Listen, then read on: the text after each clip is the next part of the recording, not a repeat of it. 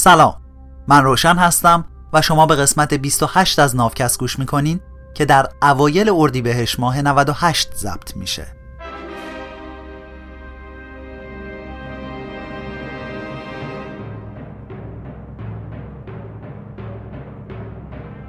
تو نافکست من در حال ترجمه کتاب سیپینز نوشته یووال هراری هستم. امید نافکست اینه که تعصب و خود برتربینی از اطرافمون دور بشه. یه حرفی هم آخر این قسمت در مورد پشتیبانی مالی از نافکست دارم که اگه دوست داشتی بهش گوش بده. این قسمت وقتی که اونا هم از ما شدن. تو دو قسمت قبل از شکلگیری امپراتوری ها و هدفشون برای اتحاد بشر گفتم.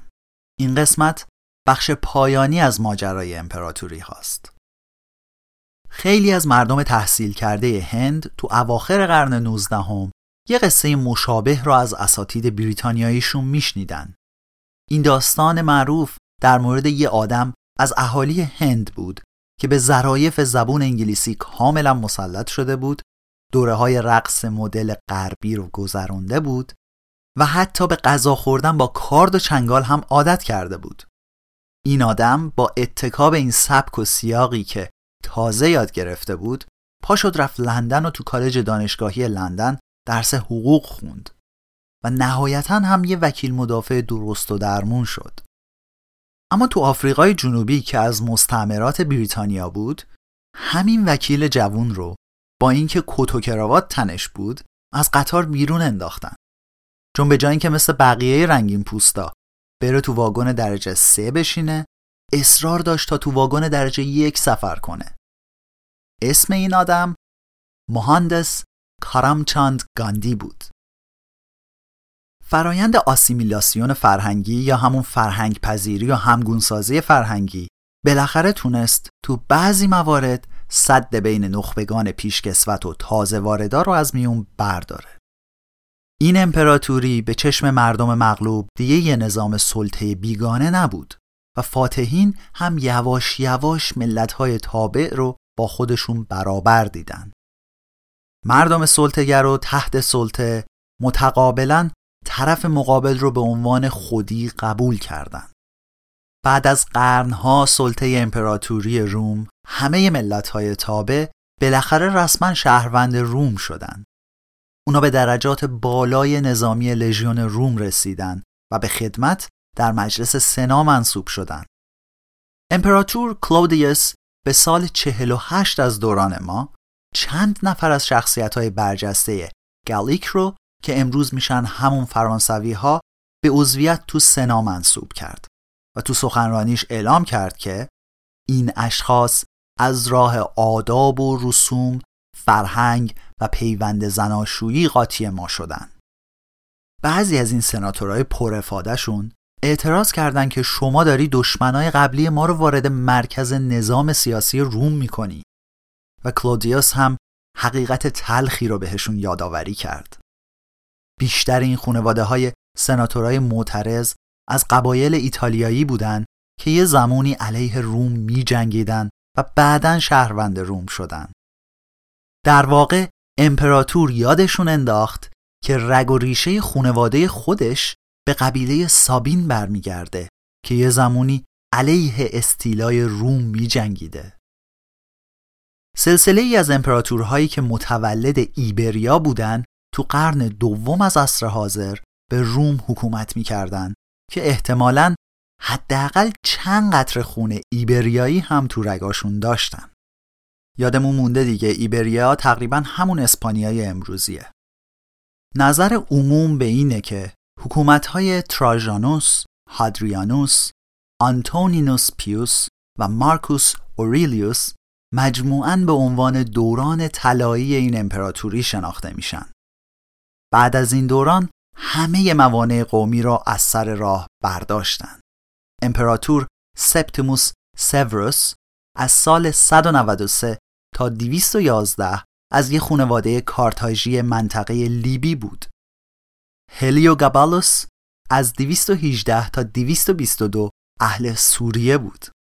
امپراتور فیلیپ از سال 244 تا 249 که اصلا به فیلیپ عرب معروف بود شهروندای جدید این امپراتوری اونقدر با علاقه این فرهنگ سلطنتی روم رو به خودشون گرفتن که حتی قرنها و هزاره ها بعد از سقوط این امپراتوری همچنان به همون زبون حرف زدن با همون قوانین زندگی کردن و به اون خدای مسیحی اعتقاد داشتن که از استانی تو منطقه شام به میون خودشون آورده بودن وقتی که تو عواست صده هفتم از عصر حاضر امپراتوری اعراب یا همون خلافت اسلامی شکل گرفت یه روند مشابه اینجا هم اتفاق افتاد.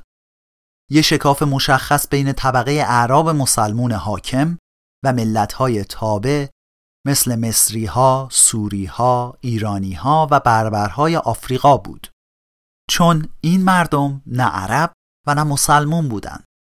به تدریج خیلی از مردم مطیع این امپراتوری دین اسلام، زبان عربی و ترکیبی از فرهنگ این امپراتوری را قبول کردند. طبقه نخبه و قدرتمندای قدیمی عرب از ترس اینکه هویت و جایگاه منحصر به فردشون را از دست بدن خصومت شدیدی نسبت به این تازه واردا داشتن نوکیشان یا همون تازه مسلمونا هم از این اوضاع سرخورده و خسته بودن واسه همین سپیچ گیر داده بودن تا سهم برابری از جهان اسلام و این امپراتوری داشته باشند. بالاخره هم به هدفشون رسیدن. مردم مصر، سوریه و بین النهرین بیش از پیش به عنوان عرب شناخته شدند. از اون طرف عرب چه عرب اصلی که از عربستان اومده بودند و چه اهالی مصر و سوریه که تازه عرب شده بودند هم بیشتر از قبل تحت تسلط مسلمانای غیر عرب به خصوص ایرانی ها، ترک ها و بربرهای آفریقا در اومدن. حتی بعد از سقوط امپراتوری اصلی عرب و بعد از اینکه سلطه و قلمرو عرب به عنوان یک قوم و قبیله از دست رفت فرهنگ این خلافت اسلامی و امپراتوری که با جون و دل از طرف مردمان غیر عرب زیادی پذیرفته شده بود توسعه یافته حفظ و منتشر شد. و همین موضوع بزرگترین دستاورد این پروژه امپراتوری عرب بود.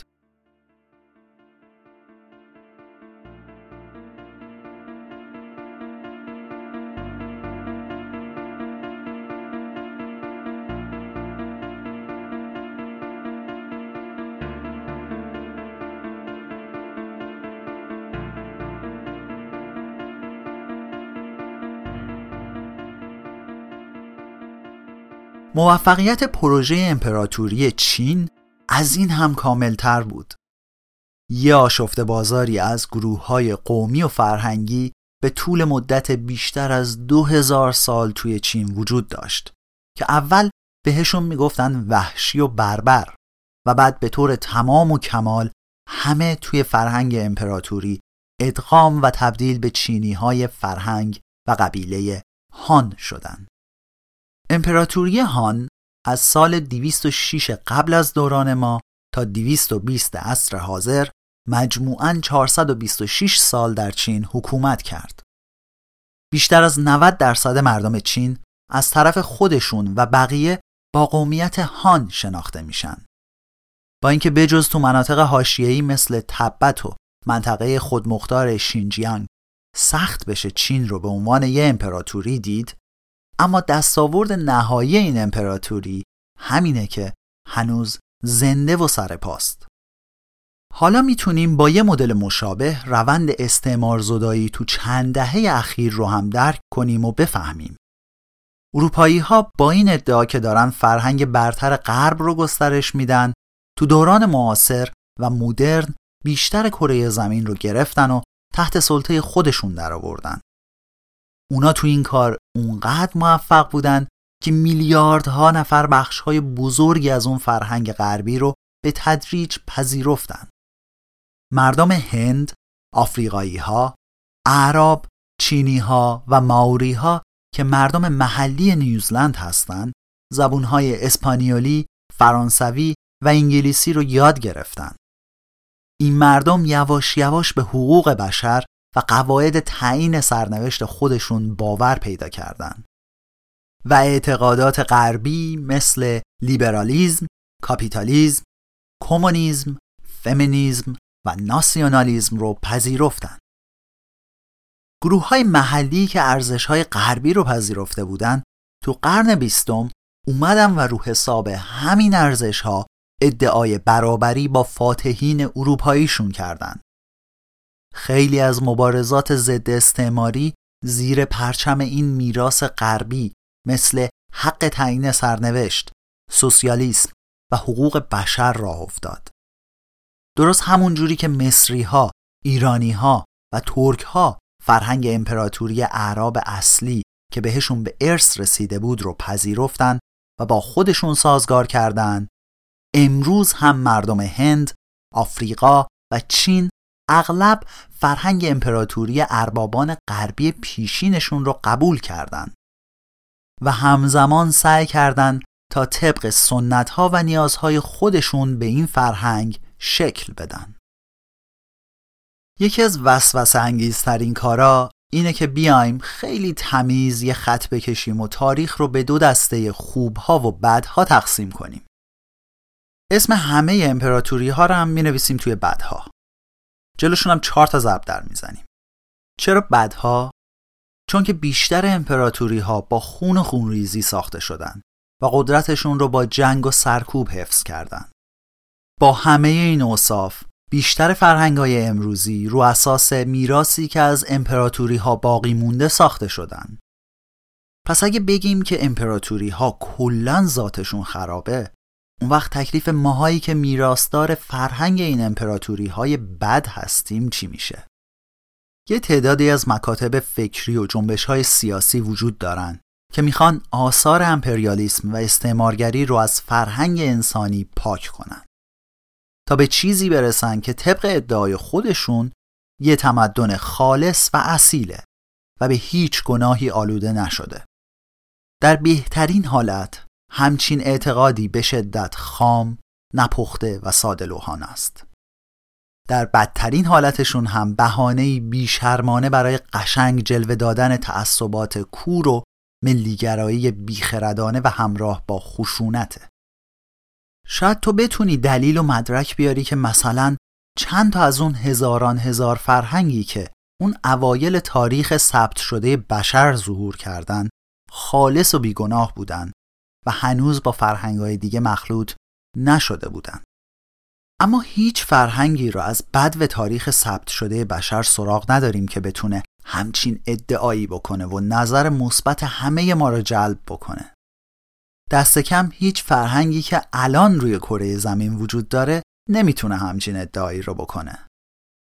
حداقل یه بخشای از همه فرهنگ های انسانی بازمونده ای از تمدن امپراتوری ها هستند و با هیچ شبه جراحی سیاسی و یا آکادمیکی بدون نابود کردن کل این فرهنگ ها نمیشه بخش های باقی مونده امپراتوری ها رو ازشون جدا کنیم.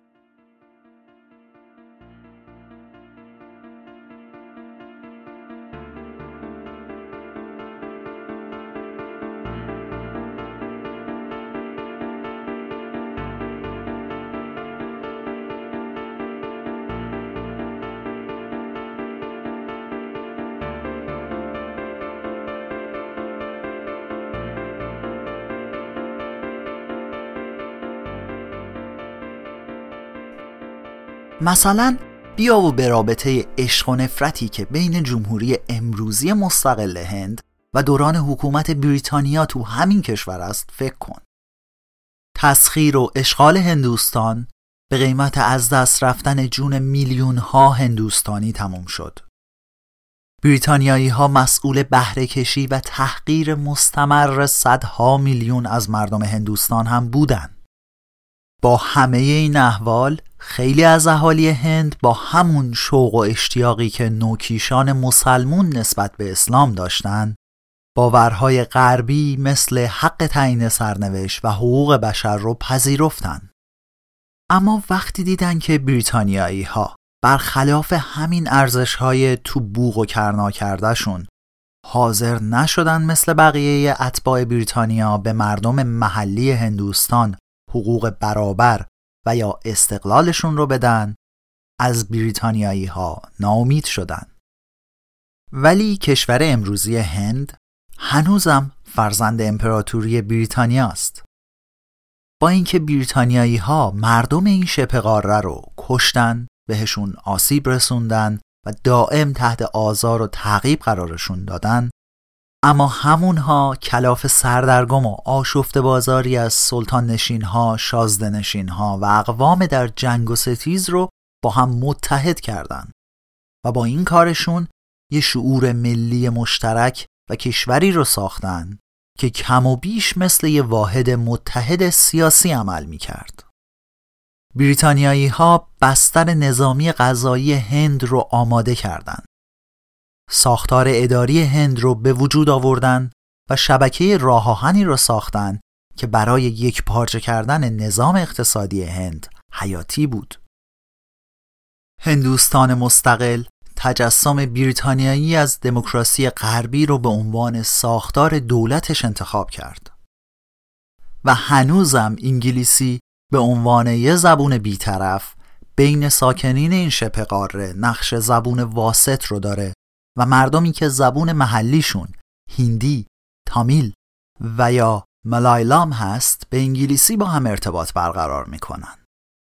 داخل پرانتز بگم که چون هندوستان کشور بسیار پهناوریه و جمعیتی بالای یک میلیارد و سیصد میلیون نفر داره کلی هم دین و زبون مختلف توش هست. هیچ زبون ملی تو هند وجود نداره. مجموعاً 22 تا زبون تو این کشور به رسمیت شناخته میشن. زبون و نوشتار هندی و انگلیسی تو دولت مرکزی و مکاتباتش با دولت‌های ایالتی استفاده میشه. مثلا اگه بخشنامه ای، حکم قضایی چیزی بخوان صادر کنند به یکی از این دوتا زبون می نویسن. اما هر استانی مجاز تا زبون خودشو داشته باشه. حالا من چرا به این زبون میگم هندی؟ چون همکارای هندی من خودشون به این زبون میگن هندی. منم به زبون اونا میگم. شاید باورت نشه ولی همه مردم هند هندی یاد نگرفتن. چون نیاز نداشتن و مجبور نبودن. اونایی که به این زبون حرف می‌زنن بیشتر تو شمال هند زندگی می‌کنن. یا اینکه از روی فیلم های بالیوود یاد گرفتن. هندی جزو خانواده زبونهای هند و اروپاییه. اما تامیل، تلگو و ملایلام از خانواده زبونهای دراویدیان هستند. این زبونا با هندی هیچ نسبت و قرابتی ندارن و خیلی از مردم تو جنوب و شرق هند به این زبونا حرف می‌زنن. به جز مسلموناشون که ظاهرا اردو حرف می‌زنن. یه چیز جالبی که این همکاران به هم گفتن اینه که سه تا مرکز بزرگ فیلمسازی تو هند هست که بالیوود تو بمبئی یکی از ایناست. اون بی اول بالیوود هم مال بمبئیه. صنعت سینمای زبون تامیل تو شهر چنای و محله کدامباکامه و به کالیوود مشهوره. به خاطر همون کی اول کدامباکام. صنعت سینمای زبون تلگو هم تو شهر هیدرآباده و بهش میگن تالیوود بالیوود، کالیوود، تالیوود و چند تای دیگه با هم بزرگترین صنعت سینمای دنیا یعنی سینمای هند رو می‌سازن. پرانتز بسته. مردم هند علاقه زیادی به بازی کریکت و چای خوردن دارن که هر دوتای اینا از بریتانیایی ها بهشون ارث رسیده. کمپانی هند شرقی بریتانیا تو اواسط قرن 19 هم کاشت صنعتی چای رو توی هند شروع کرد و تا قبل از اون همچین برنامه‌ای توی هند وجود نداشت. همین اربابای افادهی بریتانیایی بودن که رسم نوشیدن چای رو تو شبه قاره رواج دادن. چند نفر از مردم هند رو سراغ داری که امروز بگن بیاین رأی بگیریم تا دموکراسی، زبون انگلیسی، شبکه سراسری خط آهن، نظام غذایی، کریکت و چای رو تو هند کنار بذاریم. چرا؟ چون اینا از دوران امپراتوری بریتانیا برامون مونده؟ اصلا اگه کسی هم بگه که بیاین واسه اینا رأی بگیریم آیا این به این معنی نیست که اینا خودشون هنوز مدیون اربابای قبلیشونن؟ حتی اگه ما بیایم همه آثار امپراتوری بیرحم رو تمام و کمال از بین ببریم به این امید که فرهنگ به اصطلاح اصیل دوره قبلش رو بازسازی و پاسداری کنیم اون چیزی که ما می‌خوایم ازش حفاظت کنیم به احتمال قریب به یقین چیزی نیست جز میراث و بازمونده ای از یه امپراتوری قدیمی تر که تو بیرحمی شقاوت دست کمی از امپراتوری های دیگه نداره. توی پرانتز در مورد تاریخ هند اینا رو باید بدونیم که از سال 1206 تا 1526 یعنی 320 سال یه سری از سلسله های مسلمون ترک و افغان بیشتر تو محدوده شمال هند و دهلی حکومت می‌کردن. از حدود سال 1526 تا 1857 یعنی 331 سال امپراتوری گورکانیان یا همون مغول هایی که به شدت تحت تأثیر فرهنگ ایرانی بودن و از دست صفویان فرار کرده بودند تو هند شکل گرفت که تاج محل هم یکی از آثار مشهور بجامونده از اونهاست قلمرو گورکانیان هند تو اوج حکومتشون شامل کشورهایی مثل هند و پاکستان و بنگلادش و بخشایی از افغانستان امروزی می‌شد. زبون رسمی دربار گورکانی فارسی بود. شاههای گورکانی نسب ترکی، ایرانی، مغولی داشتند. دین اکثرشون هم اسلام بود.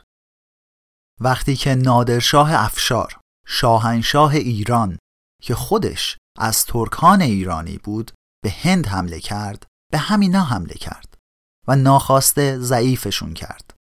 بعدها بریتانیایی ها از فرصت استفاده کردند و تونستن هند رو مستعمره خودشون بکنن.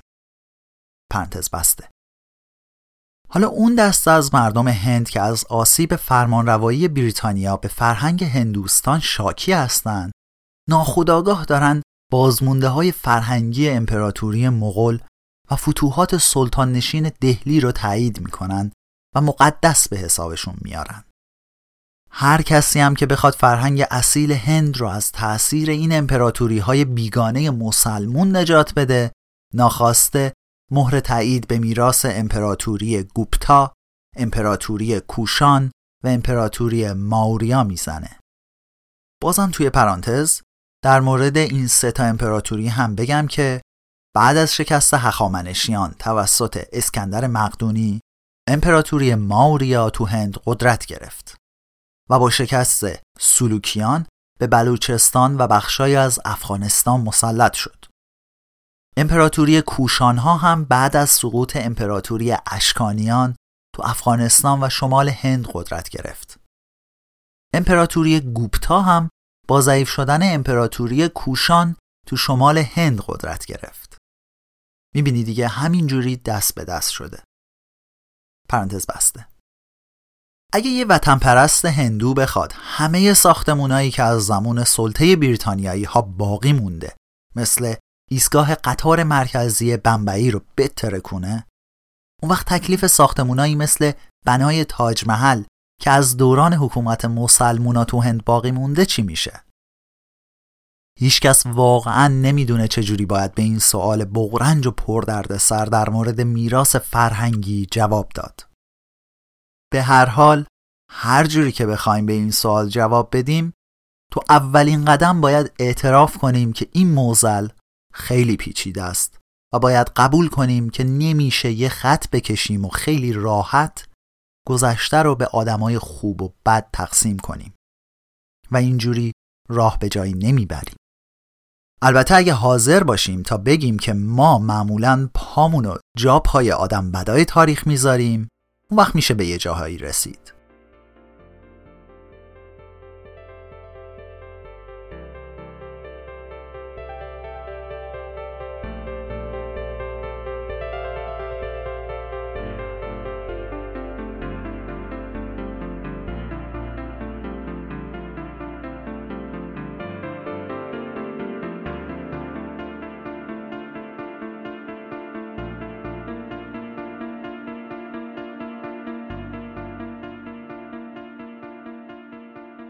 بیشتر آدما از حدود سال 200 قبل از دوران ما تو امپراتوری ها زندگی کردن. به نظر میاد که بیشتر آدما تو آینده هم قرار توی امپراتوری زندگی بکنن. اما این امپراتوری قرار واقعا جهانی باشه این نگاه امپراتوری برای سلطه جهانی ممکنه خیلی نزدیک باشه تو قرن 21 دیدیم که ناسیونالیسم و ملیگرایی داره به سرعت جبهه هاشو از دست میده. هر روز آدمای بیشتر و بیشتری به این نتیجه و باور می‌رسن که نمیشه فقط افراد یه ملیت مشخص حق تسلط سیاسی به کل بشریت رو داشته باشن. و سرچشمه این مشروعیت باید از همه آدمای روی زمین بیاد. چراغ راه علم سیاست هم باید رو حساب حفاظت از حقوق بشر و نفع کل گونه انسان باشه اگه موضوع رو اینجوری ببینیم اون وقت داشتن نزدیک به 200 تا کشور مستقل به جای اینکه دستمون بگیره جلوی پامون رو گرفته چون اگه حقوق بشر برای مردم سوئد، اندونزی و نیجریه یکی باشه خب آسونتر نیست اگه یه دولت واحد جهانی از این حقوق دفاع بکنه؟ پیدا شدن این مشکلات حیاتی جهانی مثل آب شدن یخهای قطبی ذره ذره همین یه خورده مشروعیتی هم که برای دولت ملت های مستقل جهان باقی مونده رو هم از بین می‌بره. هیچ دولت مقتدری نمی‌تونه تنهایی جلوی گرمایش کره زمین رو بگیره. اون اجازه ملکوتی چینی ها برای حل مشکلات بشریت از غیب بهشون داده شده بود. این روزا هم یه اجازه از غیب برای بشر لازمه تا بتونه مشکلات آسمانی و ملکوتی مثل سوراخ شدن لایه اوزون و زیاد شدن گازهای گلخانه‌ای رو حل بکنه. به احتمال قوی رنگ پرچم این امپراتوری جهانی سبز خواهد بود. نویسنده میگه به تاریخ سال 2014 یعنی سال بازنویسی کتاب. من مترجم میگم به تاریخ سال 2019 هنوز این دنیای ما به لحاظ سیاسی تکه تکه شده است. اما دولت ها دارن به سرعت استقلال خودشون رو از دست میدن. واقعا هیچ کدومشون به تنهایی نمی‌تونن سیاست های اقتصادی مستقلی رو اجرا کنن. یا هر وقت دلشون خواست جنگ را بندازن. یا هر جوری که دلشون خواست امور داخلی کشورشون رو بگردونن. این روزا کشورها بیشتر از قبل به تدابیر بازار جهانی، دخالت‌های شرکت‌های جهانی و سازمان‌های مردم نهاد یا همون NGO ها، نظارت افکار عمومی جهانی و نظام غذایی بین المللی روی خوش نشون میدن. کشورها مجبور میشن تا نظام غذایی، سیاست‌های زیست محیطی و رفتار اقتصادیشون رو مطابق با استانداردهای جهانی تنظیم بکنن. جریانهای بسیار قدرتمندی از سرمایه، نیروی کار و اطلاعات هر روز بیشتر از دیروز بدون توجه به مرزها و نظرات کشورها دارن دنیا رو میچرخونن و بهش شکل میدن. این امپراتوری عالمگیری که داره جلوی چشمای همه ما شکل می‌گیره از طرف هیچ قوم و نژاد یا دولت مشخصی اداره نمیشه. این امپراتوری خیلی شبیه به امپراتوری سرنگون شده روم با در نظر گرفتن سود همه و با یه فرهنگ مشترک سرپا وایستاده و از طرف یه گروه چند ملیتی از نخبگان اداره میشه. تو همه جای دنیا از کارآفرینا، مهندسا، متخصصا، دانشگاهیان، وکلا و مدیران بیشتر و بیشتری دعوت میشه تا به این امپراتوری بپیوندن. اونا باید فکر کنن که آیا می‌خوان به ندای این امپراتوری لبیک بگن یا اینکه به کشور و مردم خودشون وفادار بمونن. تعداد بیشتر و بیشتری از این نخبه ها این امپراتوری رو انتخاب می‌کنن. این پاراگراف آخر رو که الان برات خوندم خیلی حس تخیلی و تئوری توطعه به هم می‌داد. انگار که یه عده واقعا دارن دنیا رو اینجوری میچرخونن و با هم هر روز جلسه دارن تا برای کل دنیا تصمیم بگیرن. اگه جنگ ستارگان هم دیده باشی خیلی حس اینو میده که join the dark side, join the empire. اما خب اینجوری نیست. این ماجرا کاملا غیر مستقیم و با گرایش به سمت یه جور خرد و تفاهم جمعی اتفاق میافته. خلاصه فکر نکنی خبری هست که به ما نگفتن. چون اینکه نمیشه امپراتوری اون وقت بازم باید یه نفر امپراتور بشه. اینجا نویسنده احتمالا می‌خواد اون حس بازیگوشیش تو تعریف تاریخ رو به همون انتقال بده. شاید هم حراری یه چیزی می‌دونه که ما نمی‌دونیم. خلاصه که اینجا هم ماجرای امپراتوری ها برای اتحاد بشر تموم شد قسمت های بعد به جاهای جذابتری از این اتحاد بشر می رسیم. یعنی اتحاد از طریق ادیان و مذاهب. تو بحث امپراتوری ها من از این ور و اونور یه سری کامنت گرفتم که معلوم بود موضوع به مذاق بعضیا خیلی خوش نیومده. حالا باید ببینیم با بحث ادیان کیا چه می‌کنن. ما تا اینجا تقریبا به وسط این کتاب سیپینز رسیدیم. یعنی هر چند قسمت که تا اینجا اومدیم همونقدر هم باید بریم تا برسیم به آخرش. بازم از وقتی که برای گوش دادن به نافکست و شایدم معرفیش به دوستاتون می‌ذارین خیلی ممنونم. ما به همین حمایت های شما سرخوشیم. دوستای نافکست همیشه در مورد اینکه چطور می‌تونن به ما کمک مالی کنن می‌پرسن. امروز می‌خوام برای تمدید میزبانی سالانه فایل های صوتی نافکست ازت کمک بخوام و تأکید کنم که این حمایت فقط برای بهتر شدن کار ماست و اگه نباشه هم همین کیفیت حفظ میشه. ما فقط می‌خوایم هزینه میزبانی سالانه نافکست رو تعمین بکنیم که خیلی هم زیاد نیست. اما به ما اون آسودگی خیال رو میده که تو این کار تنها نیستیم. هیچ کمکی هم کم یا زیاد نیست. هر چقدر تونستی یا دوست داشتی. فقط یک بار برای همین امسال. شاید هم اصلا به هدف نرسیم اما اونم اشکالی نداره. ما خودمون سعی می‌کنیم یه جوری امسال رو پیش ببریم. ولی اگه خواستی به نافکست.net و صفحه پشتیبانی مالی از نافکست یه سری بزن. خوشحالمون می‌کنی. من راه های ارتباطی رو تو همه شبکه های اجتماعی و همراه همین فایل صوتی می‌ذارم. همراه برای کمک از ایران هست همراه برای کمک از بقیه کشورها. مثل همیشه از تویی که تا قسمت 28 م کنار نافکست بودی بسیار ممنونم.